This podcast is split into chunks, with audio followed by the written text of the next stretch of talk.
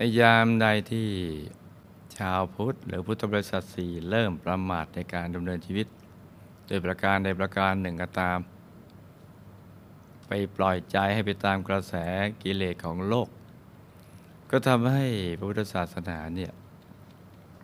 ที่เคยเฟื่องฟูก็หันมาฟุบแฟบ ในยามนั้นเราก็ต้องฟื้นฟูกลับคืนมาใหม่ นี่เป็นเรื่องที่สำคัญเป็นภารกิจ ของพุทธบริษัทสี่ทั่วโลกเลยนี่นะจ๊ะโดยเฉพาะบนผืนแผ่นดินไทยนี้นี่นะจ๊ะเป็นเรื่องที่สำคัญทีเดียวเราคำสอนพระสัมมาสัมพุทธเจ้าเป็นเรื่องเกี่ยวกับของชีวิต ชีวิตของทุกทุกคนในโลก เกี่ยวข้องกับสรรพสัตว์และสรรพสิ่งทั้งหลาย อย่างมีเหตุมีผล และก็สามารถตรองตามได้พิสูจน์ได้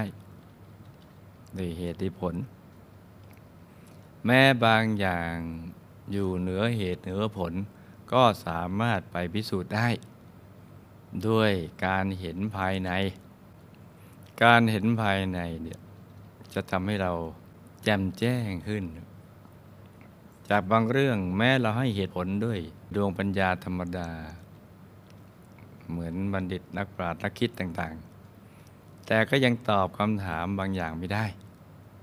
เพราะนั้นจะต้องมีความรู้ที่เลยนี่คือเรียกว่า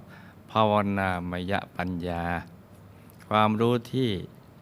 เลยขอบเขตของความคิดของมนุษย์ ที่มีดวงปัญญาจำกัด ความเข้าใจตรงนี้จำกัด ทั้งหมดนี้มีอยู่ในพระพุทธศาสนา ที่ทุกคนสามารถพิสูจน์ได้เข้าถึงได้ นี่นะจ๊ะ ถ้าให้โอกาสตัวของตัวเองได้มาศึกษาเรียนรู้